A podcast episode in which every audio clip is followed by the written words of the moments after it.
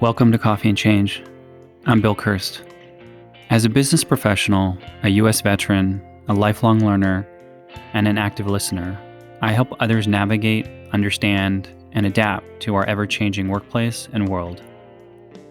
As a third culture kid, I call many places home. Presently, Seattle is where I explore my creativity through the power of words and images. In this podcast, we journey with our guests gaining knowledge and inspiration from their stories.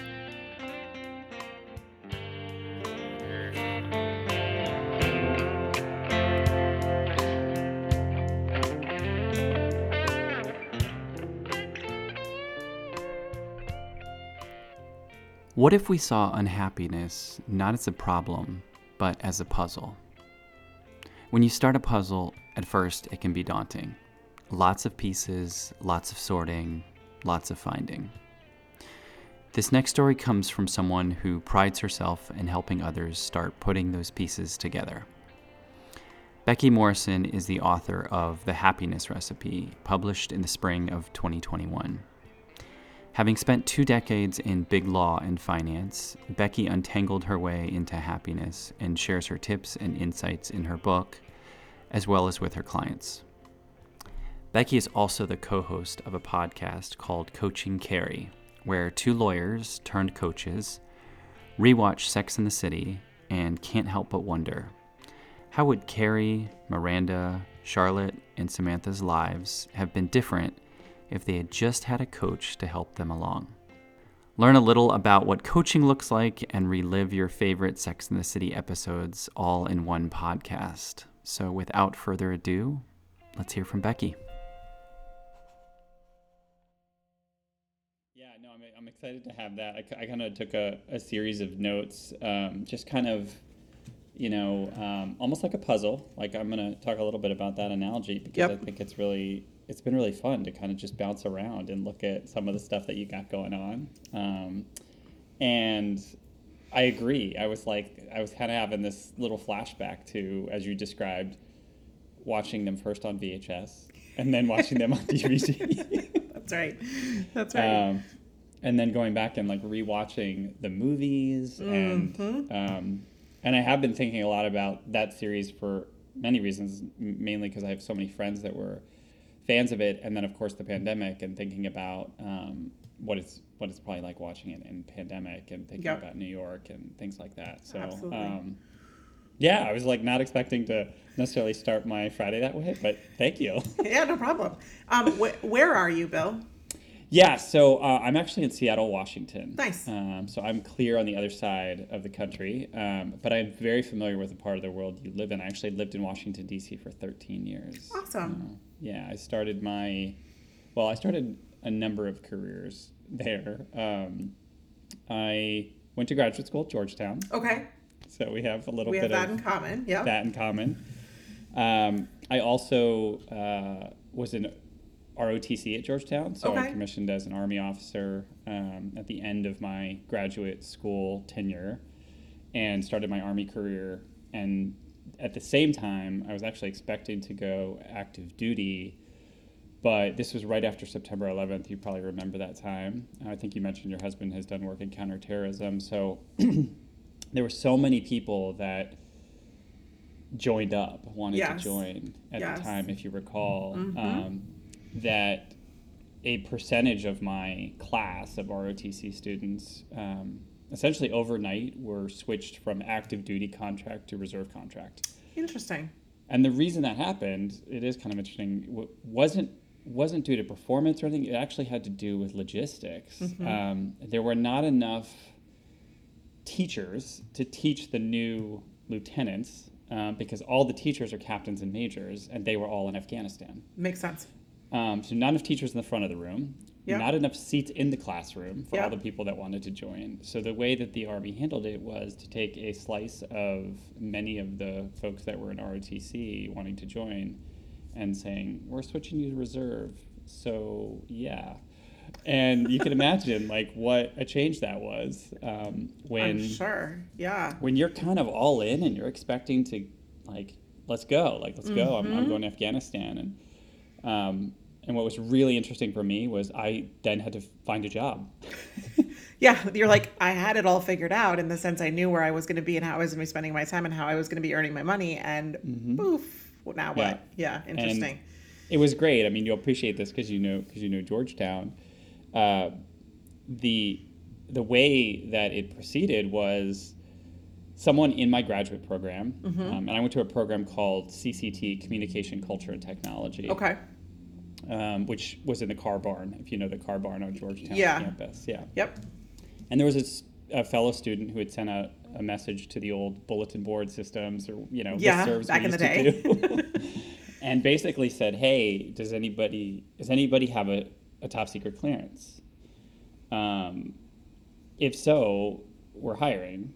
And so I responded directly to this person and said, I do. Mm-hmm because being a signal officer in the in the army, it's, it's you're required. TS. Yep. Um, and so he says, "Great, meet me in this room tomorrow in the car barn." And I show up, and there's like an empty room and two chairs. Honestly, Becky, I was like, I like, have I fallen for a joke? Yeah, yeah. Like, what's actually happening here? Yep. Am I going to be sort of, you know, on this candid camera thing? And the interview proceeds, and he says, "Great, like, show up tomorrow um, at the State Department." And I was like, okay, well, sure. Well, it turned out that the interview was actually being done by a consulting company who Got was it. hired by the State Department to, to help people. them. Yep. Right. And so that's how I started my career in consulting. that's awesome. And that was almost 20 years ago. Yeah.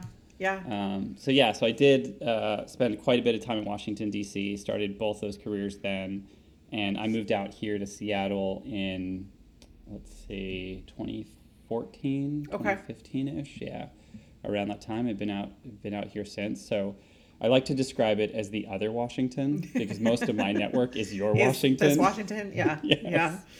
Um, but yeah, so that's that's where I'm at. Awesome. Yeah, so yeah. I think we were probably. I mean, Georgetown, the law school campus, is not even sure, in Georgetown, downtown, which yeah. I didn't know, to be clear, until after I had accepted. Oh, that's a great story we got to hear. Came to look for apartments, and I was like, oh, wait a minute, I don't want to live in Georgetown and commute to Capitol Hill, but I didn't yeah. know that I was going to be going to school anyway. Um, but yeah, so I think we were probably there around the same time. When did you graduate? Um, so I started gosh, let me see if I if I remember this correctly. Um, I think I started in 02. Okay, so you ju- I finished in 02. So we just Okay, so we, we just, just yeah. Yeah, because yeah, it was after it was after September 11th because I had my first job. It was kind of an interesting um, sort of left turn there too. My first job was in Philadelphia.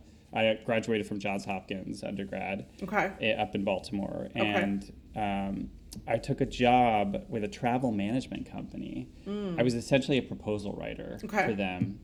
And it was an interesting job because I had a degree in international studies in Russian. And everybody's like, why are you taking this job with doing? like a travel management company and you're a proposal writer? Looking back on it, it was a great move because I learned how to do business writing mm-hmm. in a mm-hmm. very efficient way. And I actually had fun with it. You, you probably recall this is back in the days of like when MapQuest was a big oh, deal. Oh yeah. So we'd get these proposals from large organizations like an IBM or a Starbucks, and yep. essentially what they'd say is, "Hey, we're deciding whether we choose your company or American Express or Carlson Wagonlit to do all of our travel for us." So they would essentially call yes. us and we'd book it. You know that old model before the Expedias and the Orbitz of mm-hmm. the world. And we'd write this proposal in a very you know, compelling way, and I remember if one of the exercises I loved doing was pulling up the office addresses of said company, their locations, and going into our very rudimentary database of hotels that mm-hmm. were in our mm-hmm. partner system. And I would actually uh, map out how many steps it was from their office in, say, New York City, downtown, you know, in Manhattan, to your hotels, yeah, to the hotels, and that would sort of help them determine, oh, I think this would be a better one of the many options. And I really enjoyed that uh, aspect of it. And I think the other aspect that I really enjoyed was the creativity. Mm-hmm. Um, I mm-hmm. remember one one account proposal we had put forth um, was for Starbucks, and the you know I was just the low guy on the pole, right? I was staying up late typing all the proposal responses, and we were about to ship it off in the boxes and you've probably done a lot of these proposals in your days and you know how this goes right? You got to pack it and send it off and hope it makes that last FedEx drop to get there. And i remember saying we have to do something really unique to stand out. And they said what do you have in mind? And i said hear me out. And i went and i got my starbucks cup. I took a like a, a container or a bowl that was nearby and i poured some of my coffee in the container. And I took the bottom brim of the cup. So oh, imagine, like... and and and what I started doing was on the edges of the page, I put coffee stain rings, and they were like, "What are you doing? What are you doing?"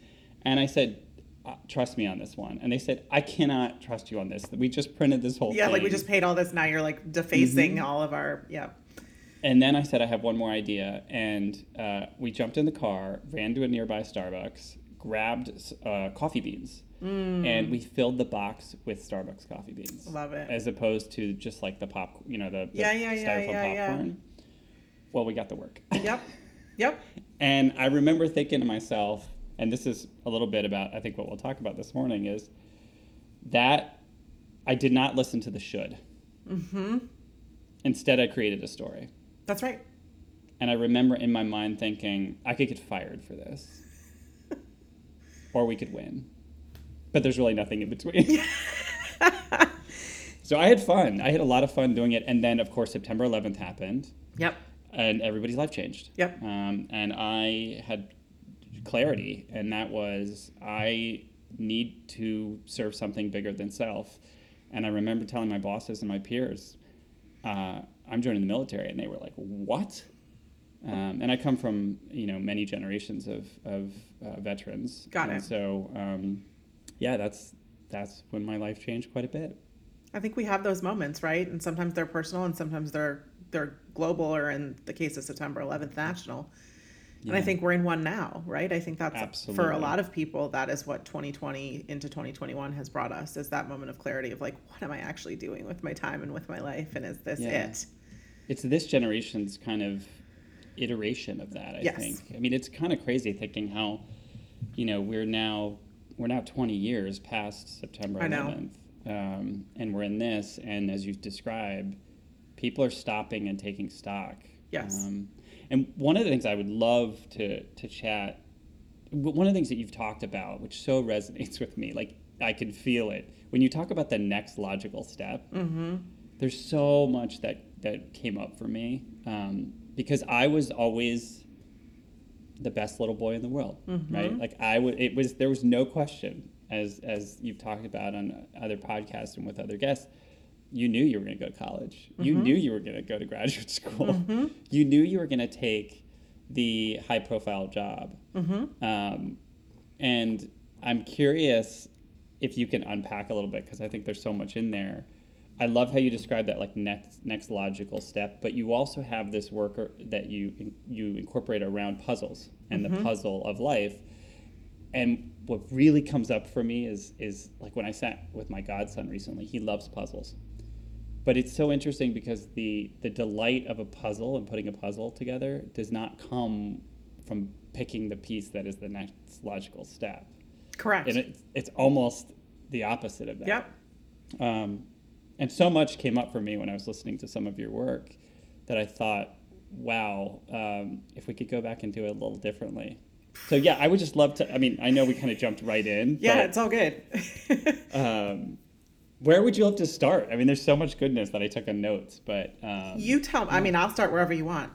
Pick pick a place and let's pull the thread and see what happens. Um, let's let's pick a let's pick the story about almost flipping the coin between law school and business school.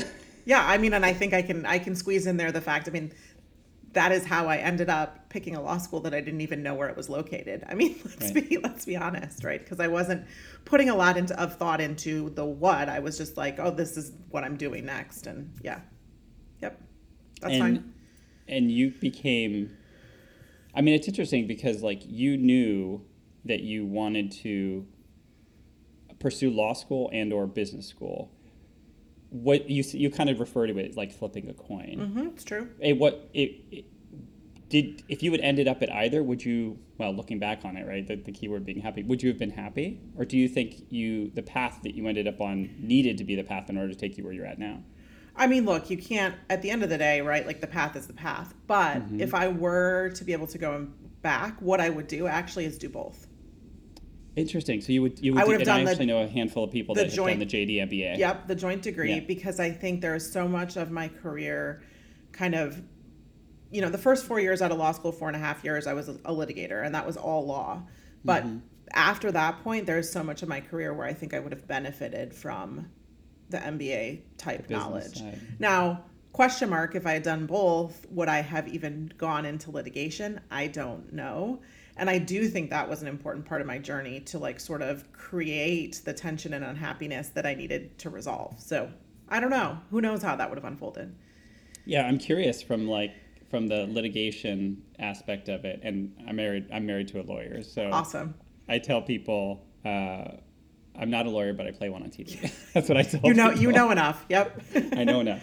I know enough to be dangerous. Yes. Um, and I'm curious when you talk about like the the litigation. It seems like, and I've I've had former um, you know lawyers on this show before, and it is really interesting. Those high pressure environments uh, where the stakes are really really high people get a lot of clarity in those moments mm-hmm. i mean you shared a story i think on with another maybe on your on your own podcast with your co-host about the moment when you're like bathing your kid putting together all these documents on the phone like it reminded me very much of kind of what we're doing now in a pandemic yes um, you know balancing 12 zooms a day feeding your kid uh, making sure that the house repairs are happening, setting up a new office. Yep. Which is sort of our, our workspace. All of this is happening concurrently and continuously. Yes. Um, so I'm curious, what was that like for you? And then if you reflect on where we're at now, is it does it bring up some of the same stuff? I mean, the short answer is sure it brings up some of the same stuff. I think what I'll say is this. I really liked the high pressure part of litigating when I was free to give it my full focus. But as a new mom, that didn't last very long, right? I mean, so I started uh, working at as a litigator in September of 2002, okay. and my daughter was born in October of 2003. Wow. So the first year of litigating was lots of fun because I had a husband who had a job and yes, I needed to give mar- my marriage some bandwidth, but I had a lot more of my own time. Um, and I loved going to trial. I loved the high intensity parts. Again, when I was able to focus. When yeah. I got to the point then when I had a small child and I felt my focus being pulled, that's where it wasn't fun for me. That's where the yeah. tension came. Um, and so, yeah, where what people are dealing with today absolutely um, brings back some of that for me. I will say that uh, you know at this point now I have a 13 year old and a 17 year old. So mm-hmm. and I have been working at home for the past now seven years, and so yeah. the, this has not been a huge change for me personally. Um, and the ways that I'm having to juggle. I mean, I have basically two mini adults who, who I can ask a lot of, a and lot that of makes it well, and that makes a big difference though, because I'm not you know where i have i have friends who've got kids in that sort of preschool elementary school age yeah. and that requires a split in focus that i'm not having to deal with. So right. um yeah. I think it's interesting um you know i've been reading so much about the women leaving leaving the workplace during the pandemic yep um and it's it's some staggering statistics um, yep so I'm curious. Have you have you chatted with you know other friends or even peers that are that are navigating those waters and and and learning new things about themselves? I mean, I I'm hoping it's not just leaving the workplace as we as we know it and sort of the walls of corporate America or the boardrooms, the courtrooms, what what have you, um, and, and, more of a I'm making a different choice in my life. Um, is that what you're hearing? Is that what you're I'm hearing a, a mix. I mean, I ha- I know there are some people in my universe who have simply just said like in order to for my family to survive the next however long it is until we have some ability to, you know, be back in in-person school in-person you know childcare that kind of thing um, more regularly they have said i need to one of us needs to be home and it's me. Um, and so that to me is a, a, about a survival choice right? It's not they're not making that choice because they really want to be 100% focused on family. Mm-hmm. they're making that choice because family needs to take priority right now and it's going to take a back seat to whatever's happening with me. What i'm seeing now that, that we have more and more people um, getting vaccinated and more and more things opening up is those people are beginning to engage in the conversation of okay it's looking like things might settle down. Now what for me? Is it back to the same thing? Is it onward to something new? And then i have a handful of clients um, and and friends but but more clients who are in this space of like I'm completely burnt out and overwhelmed at work. I'm not walking out, I'm not quitting, I don't need to, I can sustain, but I actually desperately need to figure out what am I going to do to make it better in the short term and then what does that mean for me in the long term? Yeah, the now what is such an interesting question. Yeah. Um, because I actually think it's very expansive. Hugely um, expansive. Yeah because there is no next logical step at that point. right? Which, which, people like you and me kind of have this initial like about because uh, yeah. that's how I'm programmed. Yes. But I also think we've never stared this much expansive opportunity in the face before. Um, there is a tendency in our world to treat the unknown as scary. Mm-hmm. If we can, instead of calling it the unknown, call it possibility, mm-hmm. it gets a little more exciting. And so helping people make that shift to where it's, and you said it, it's expansive possibility, and that can feel unsettling, but actually it's super duper exciting. And allowing yourself to be in the excitement of that space instead of the fear of the unknown.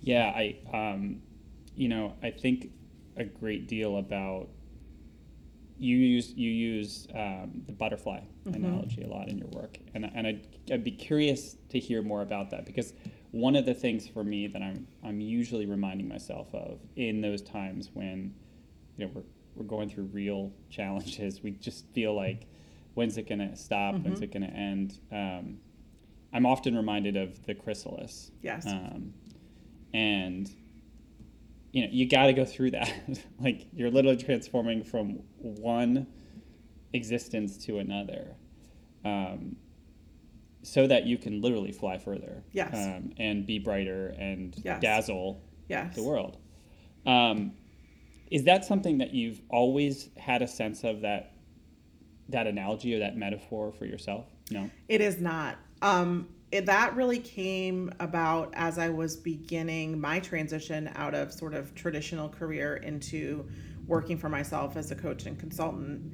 Um, kind of around the same time, a good friend of mine was sending their first child off to college. And I we, we were texting back and forth as she was sort of navigating the waters of letting go. And I just said well this is so exciting. This is her butterfly season. Like you've prepared her for this. She gets to spread her wings and fly and it's going to be so fun to see what the impact that she has right? And then as I was reflecting on that I was like well if her butterfly season is when she's 18 what is the rest of our lives you know like and i was like wait a minute wait a minute. I want my butterfly season to be right now. Like and yeah. i feel like it was for me right? It is for me. This is a, a transition i made where i where i went from something that felt very contained to something that felt very big and free and expansive and, and very much about me being who the fullness of me. Um, and so that is where where that uh, metaphor kind of came into my work. And and i really and you said it it's this idea of it's cyclical right? There are moments where we have to caterpillar and that means we're living a smaller simpler more contained more um, narrowly focused existence. And there's not a thing wrong with that. And then there are moments where we have to cocoon where it's dark where it's quiet where it might be uncomfortable and and feel tight and and we're not sure why we're stuck in this like tight ball and then there's the butterfly right? So it's just that continuous cycle of all of it and really leaning in to um, where we are in that cycle or the way i talk about it the season that we're in in our life and being at a minimum accepting that the season is the season and not fighting against the edges of it. Yeah, and I, I think the other part that I really love about what you're saying is that it's because it is a season, it's not just a one time thing. I think I know I've experienced um, that sometimes there's this undue pressure mm-hmm. of you've got to have this paramount moment in life and like that's it. Yes. Right? Like you got to reach it. One butterfly and that's it and you're done. that's it. Um, whereas i'm much more about like hey let's hang out in the menagerie. Yes. like, let's go to that place that has yes I forget I forget where it is, but there's the butterfly experience. It's, yes. it's literally where you go in and they all land on you, and um, you're you're kind of just your breath is taken. Yep. Um, by the beauty of it all, and I'm hopeful that people may start to see more of those. But I think we're still pushing up against kind of a societal schema. Is that yeah? We is are that true. Absolutely, and yeah. I mean, over the past year or so, one of the things that I've had the pleasure of doing is reconnecting with nature. And I'm not like an outdoorsy kind of person at all, but we happen to live in a neighborhood that has some great hiking trails. And so just that, I mean, for me that that reconnection has been huge. And I was out a couple weeks ago and I was looking, and this is before spring had sprung here in Virginia, and I was looking at the trees with their bare branches, and I had this sort of aha that that is growth too when the branches are bare, that is growth too. It is part of their growth cycle every year, right? And those trees, I mean, I understand they aren't sentient beings the same way that we are, but they aren't sitting there worried about when the, the leaves are going to come back, right? They're not worried about their next promotion. they're not like, when am I going to get to be green again? This is terrible. No, they're just sitting there doing what they do in winter, which is whatever right. trees do in winter. Um, and they're waiting for the external cues in the form of temperature increases and moisture changes and whatever else to, to know that it's time to to leaf you know? Mm-hmm. and so i was trying to think about you know in our lives how can we do a little more of that? How can we acknowledge the season that we're in and release some of the external pressure that we've taken on to be green or to you know to be flowering all the time? It's it's okay to prepare. It's okay to grow quietly and it's okay to grow with bare branches sometimes. Yeah, and I think this this kind of goes to the some of the you know, you, you you've got a book that I believe is coming out or is already coming it's out. out. Yeah. It's out. It's awesome. Out. Congratulations. Thank yeah, you. I think it was out like spring, right? Spring uh, just a couple weeks ago. It came out April 6th. Awesome. What's the name of the book? Tell us about it. So, the name of the book is The Happiness Recipe A Powerful Guide to Living What Matters. And it's really um, designed to help people engage in an exploration of how to bring more happiness into their life right now and then how also to prepare for the future season or next season that they that they anticipate or want.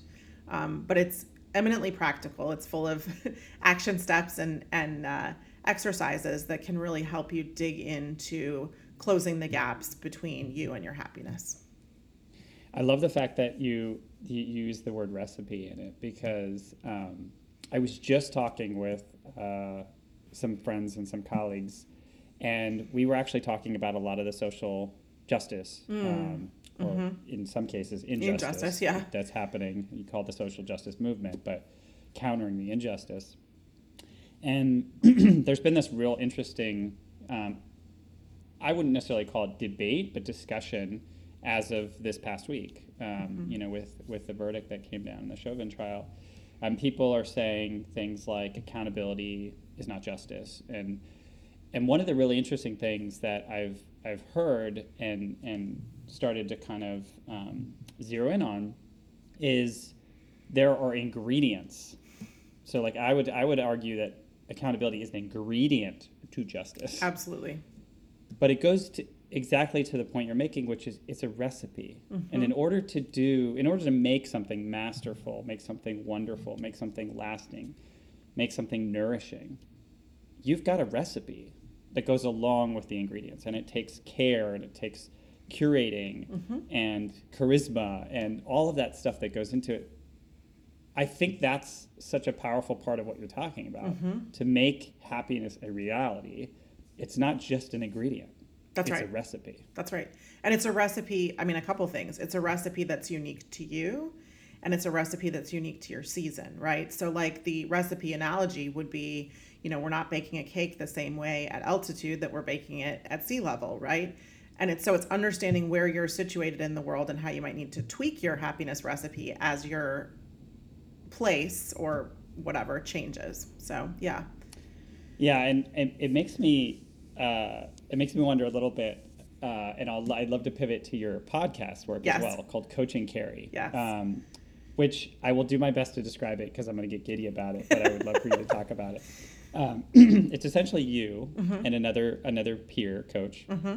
who are kind of reliving the Sex and the City uh, watching experience. Yes. And then reflecting on what you as coaches would have told the four ladies in Sex and the City um, and kind of how their life and their storyline might have been different had they just had an executive coach. Is yes. that an accurate depiction? That is a very accurate depiction. Yes. Uh, the goal with the podcast is several fold. Um, but the primary goal from a coaching perspective perspective is to allow people to see what coaching can look like in a very non-threatening way, right? Because we're taking on these fictional characters and some of their challenges. But the reality is one of the things that I think made Sex and the City or and even maybe still makes Sex and the City appealing is that it takes on very real life things that people experience as they navigate relationships and friendships and career. So um, yeah, it's been a lot of fun to re examine this 20 year old show, parts of which hold up and parts of which do not, um, but also to relive our lives a little bit because it came out kind of,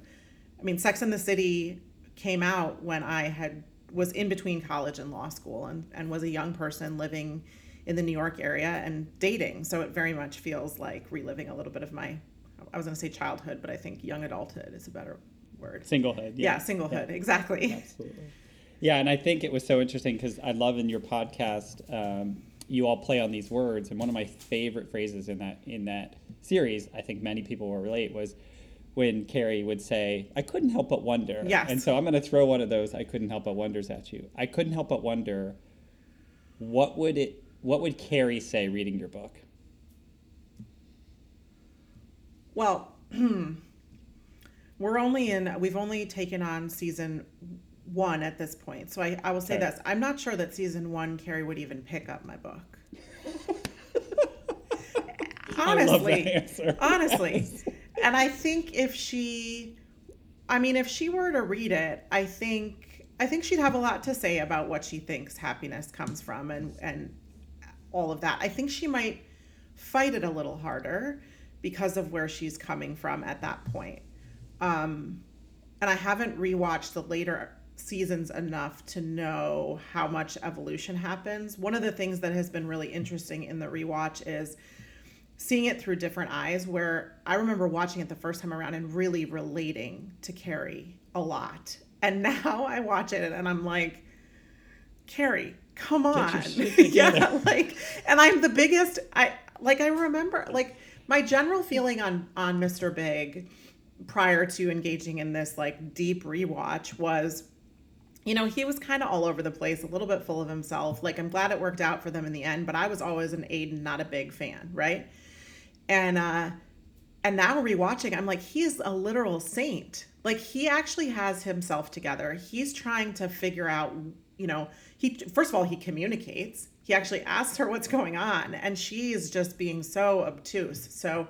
Uh, it's interesting to look back and see it through a different lens, uh, you know, a lens where I've been married for 19 years, it looks a little different than back when I was single. Yeah. Yeah, I think it is fascinating because one of the reasons I actually got into watching this show was because most of my gay friends, as a gay man, yep. were like, "You got to watch this show." Yeah.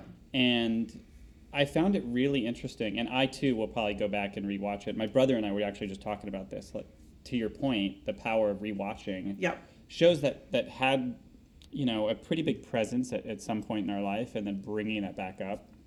Um, so, for example, The West Wing is another one. Yes. Um, that um, I've started rewatching. And there's a great podcast that a friend of mine just recommended to me that I didn't know. It's called The West Wing Podcast. And they do exactly what you all are doing is they watch an episode. Fun. And they deconstruct it through the lens of what we see today and yep. what we know. Um, and I just know that I will get deep into that and I'll find myself, you know, 17 hours later, episodes and podcasts consumed and, you know, people will be like, "Bill, you need to take a break." So I'm I'm slow rolling it. Yes. But but back to my you know my point around being a gay man watching this show, I found it really interesting because, in some ways, your point around how people communicate and how people uh, get frustrated in communications, um, be it intergenerational mm-hmm. or between genders. It was really eye opening in some ways for me um, to to understand also the pace of something like a New York life versus a Washington D.C. life. Yes. Um, you know, we in D.C. used to say, and I'm sure you can relate, we love going to visit New York City because we come home to a small town. It is much smaller. It, I mean, or it feels much smaller. It's true. It's absolutely true. Yep. Um, yep. And and there's also this.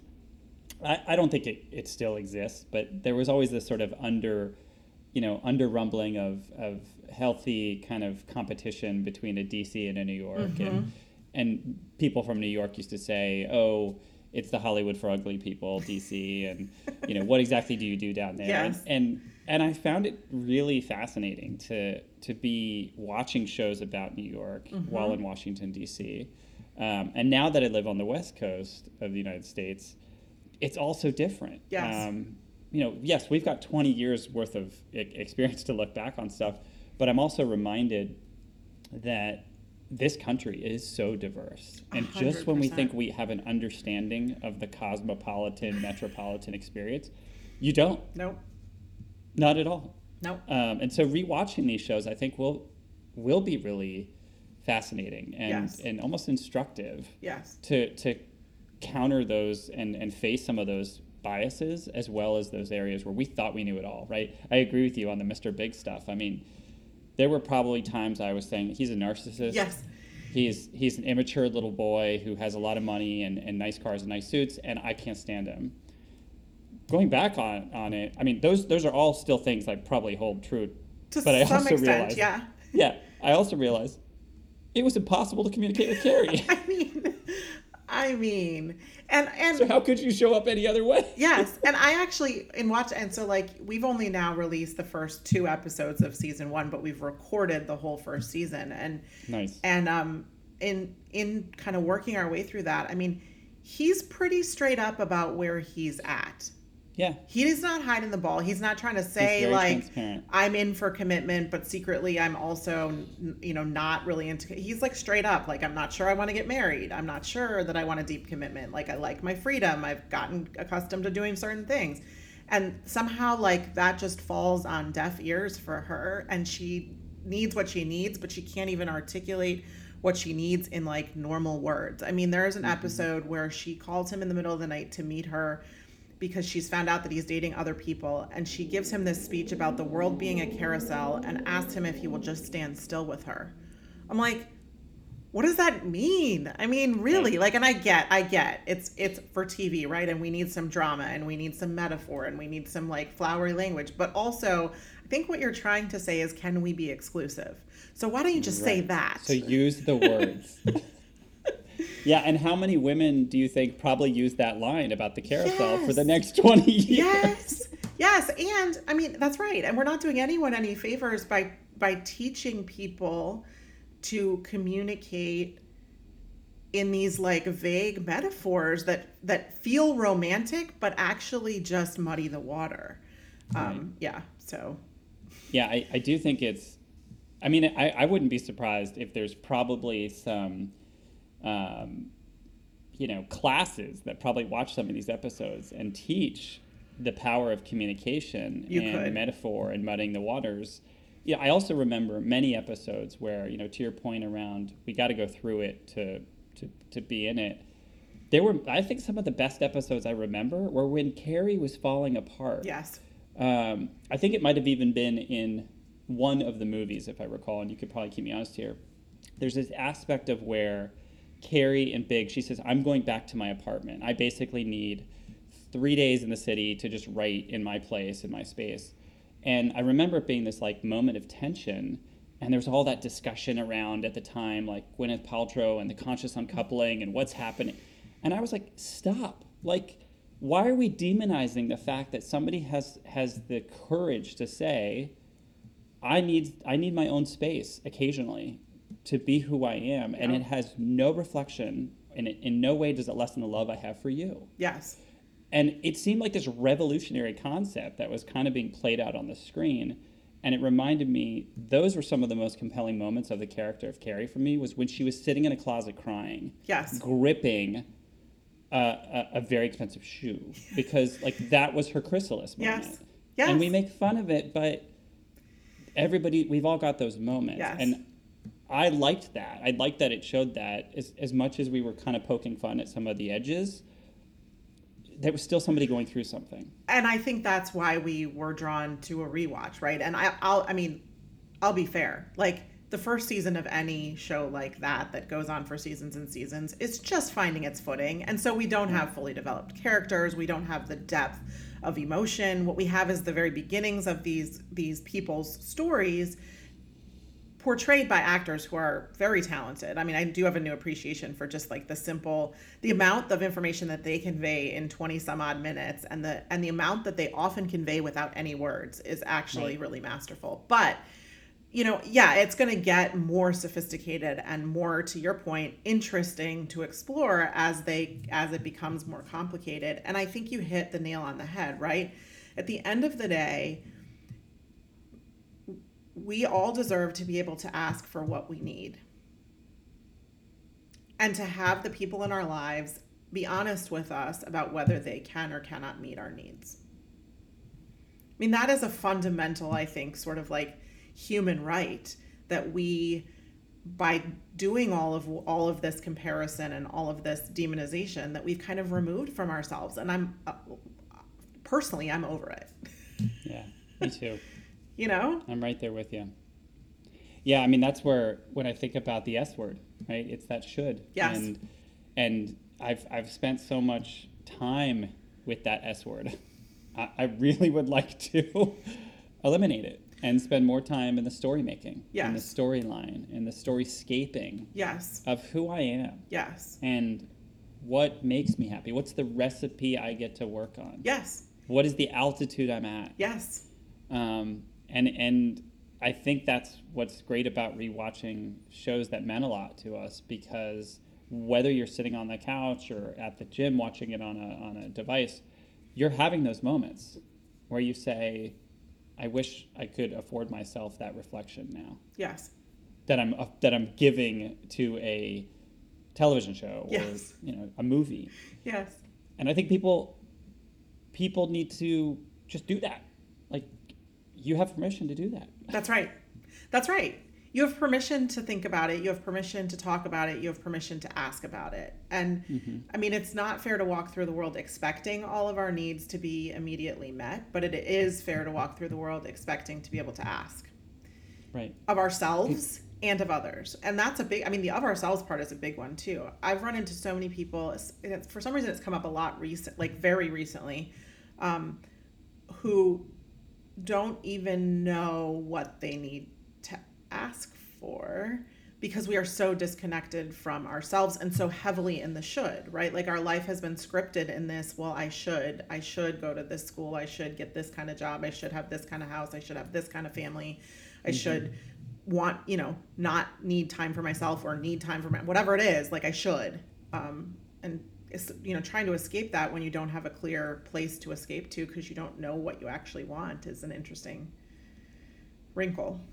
Yeah it's an, it, it can be really uncomfortable for people. Very. Um, and i'm reminded and maybe this is maybe this comes with age you know in my 40s i'm reminded that those edges of discomfort is when the learning begins and that's when i get to sort of like dial it up and be like well let's really pay attention to what's happening now. Right and I think you're saying without saying it, you've reached a place where you've figured out that discomfort isn't actually bad.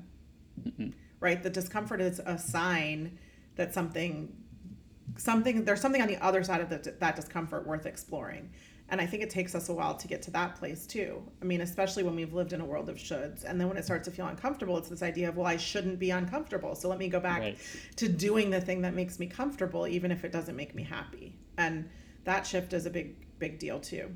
And I and I and I think it's also very very much about the perception versus the truth. Yes. So this and I know you've spoken about this on other podcasts, which I really appreciate, is is sometimes the discomfort is actually not ours.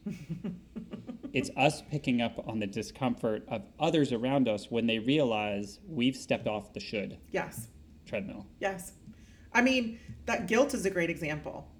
Mm-hmm. If you stop and think about the times that you've felt guilty, especially put yourself in a place where you've just stepped off the should and you're feeling some guilt, and like really dialing into explaining that guilt, defining that guilt, 95% of it does not belong to you. Sometimes there might be a little bit that does, but 95% of it belongs to the people around us who are like not comfortable with us rewriting the script. Yeah. Unsubscribing. Yep.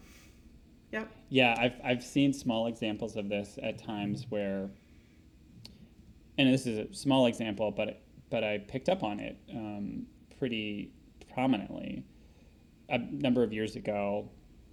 For my own reasons, I I stopped drinking alcohol, mm-hmm. um, and it was interesting because it's not like I made a big declaration statement, but most of the ways at the time, you know, pre-pandemic, you would gather with people, you would do happy hours, DC, right? Yep. It's a power town. Yeah. that's that's that's that's where it ha- where where discussions and debates happen is is um, over drinks. Yep.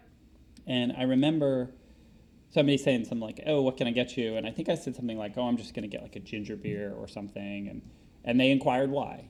Right? And I said, "Well, I've actually decided, you know, I'm I, I've quit drinking alcohol for now." And I watched the discomfort mm-hmm.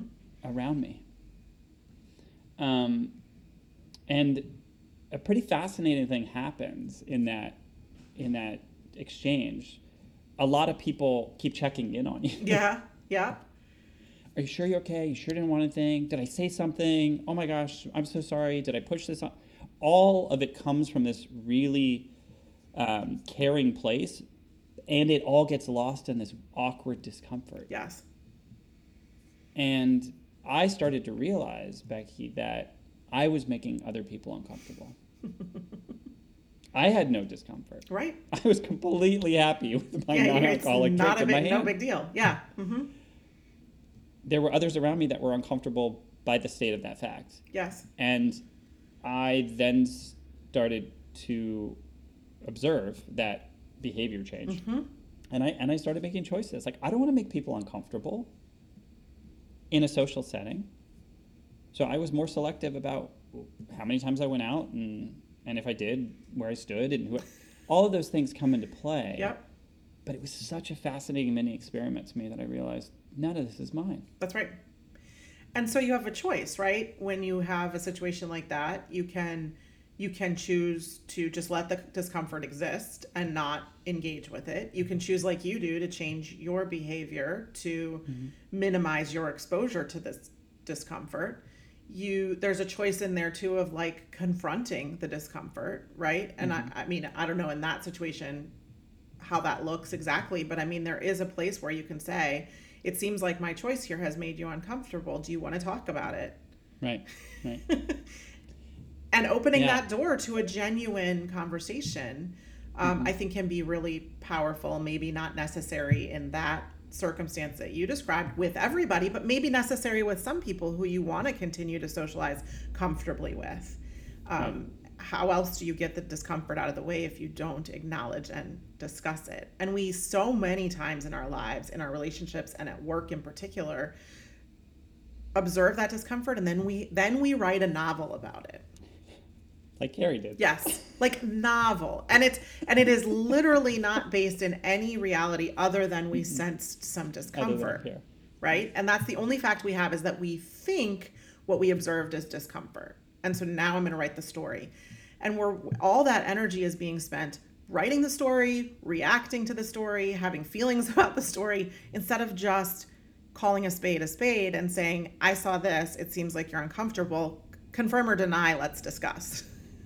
Which is essentially what Mr. Big was doing all along. He would say to Carrie, "Do you want to talk about it?" And she would say yes and no at the same yeah, time. she'd be like, "Stand still with me." what? We're on a moving carousel. Yeah. Please don't move. make the world stop. Make the world stop. yeah, no, I mean, and he, yeah, no, and he really does. I mean, he's the one who always is like, what is actually going on here, and tries to right. get her to engage in that conversation. He opens this door, and it, I don't know, I'm waiting for her to walk through it. So, exactly, yeah. I mean, it's it's such a fun, simple but powerful analogy. Yeah. Um, in this in this aspect. Um, well, this has been an amazing conversation. That was really meandering and, and nourishing for me. well, thank you. Yeah, no, I've enjoyed it. And I'm, I'm glad we got to connect. And it's, you know, it's interesting. Um, one of the reasons I love doing this and, and appearing on podcasts is meeting cool, interesting people who I find interesting commonalities with. And so it's, it's been a lot of fun. Yeah, I would love for you just uh, before we wrap, uh, tell folks where they can find out more about you, find out where to you know where to find your book, where to find the great work you're doing in executive coaching, where to find the podcast, um, you know, coaching Carrie, all of this. So. I'm going to keep it really simple. You can find sure. all of it on my website, which is untanglehappiness.com. There's a link to the podcast there, a link to the book, and a link to the other work that I, I mean, the coaching work that I do in support of all of that. So. Sure. Untangle happiness. Untanglehappiness.com. Powerful yep. image. Yeah. yep. Awesome. Thank you, Becky, for the time this morning. This was a really great conversation. I too, the reason I love doing these things is because um, I learn so much in every conversation. Um, and just when you think you're done learning about yourself or another human being or society or even a show like Sex and the City, you're not done. That's right. That's right. Thank you so much. Okay. Yeah, this was great.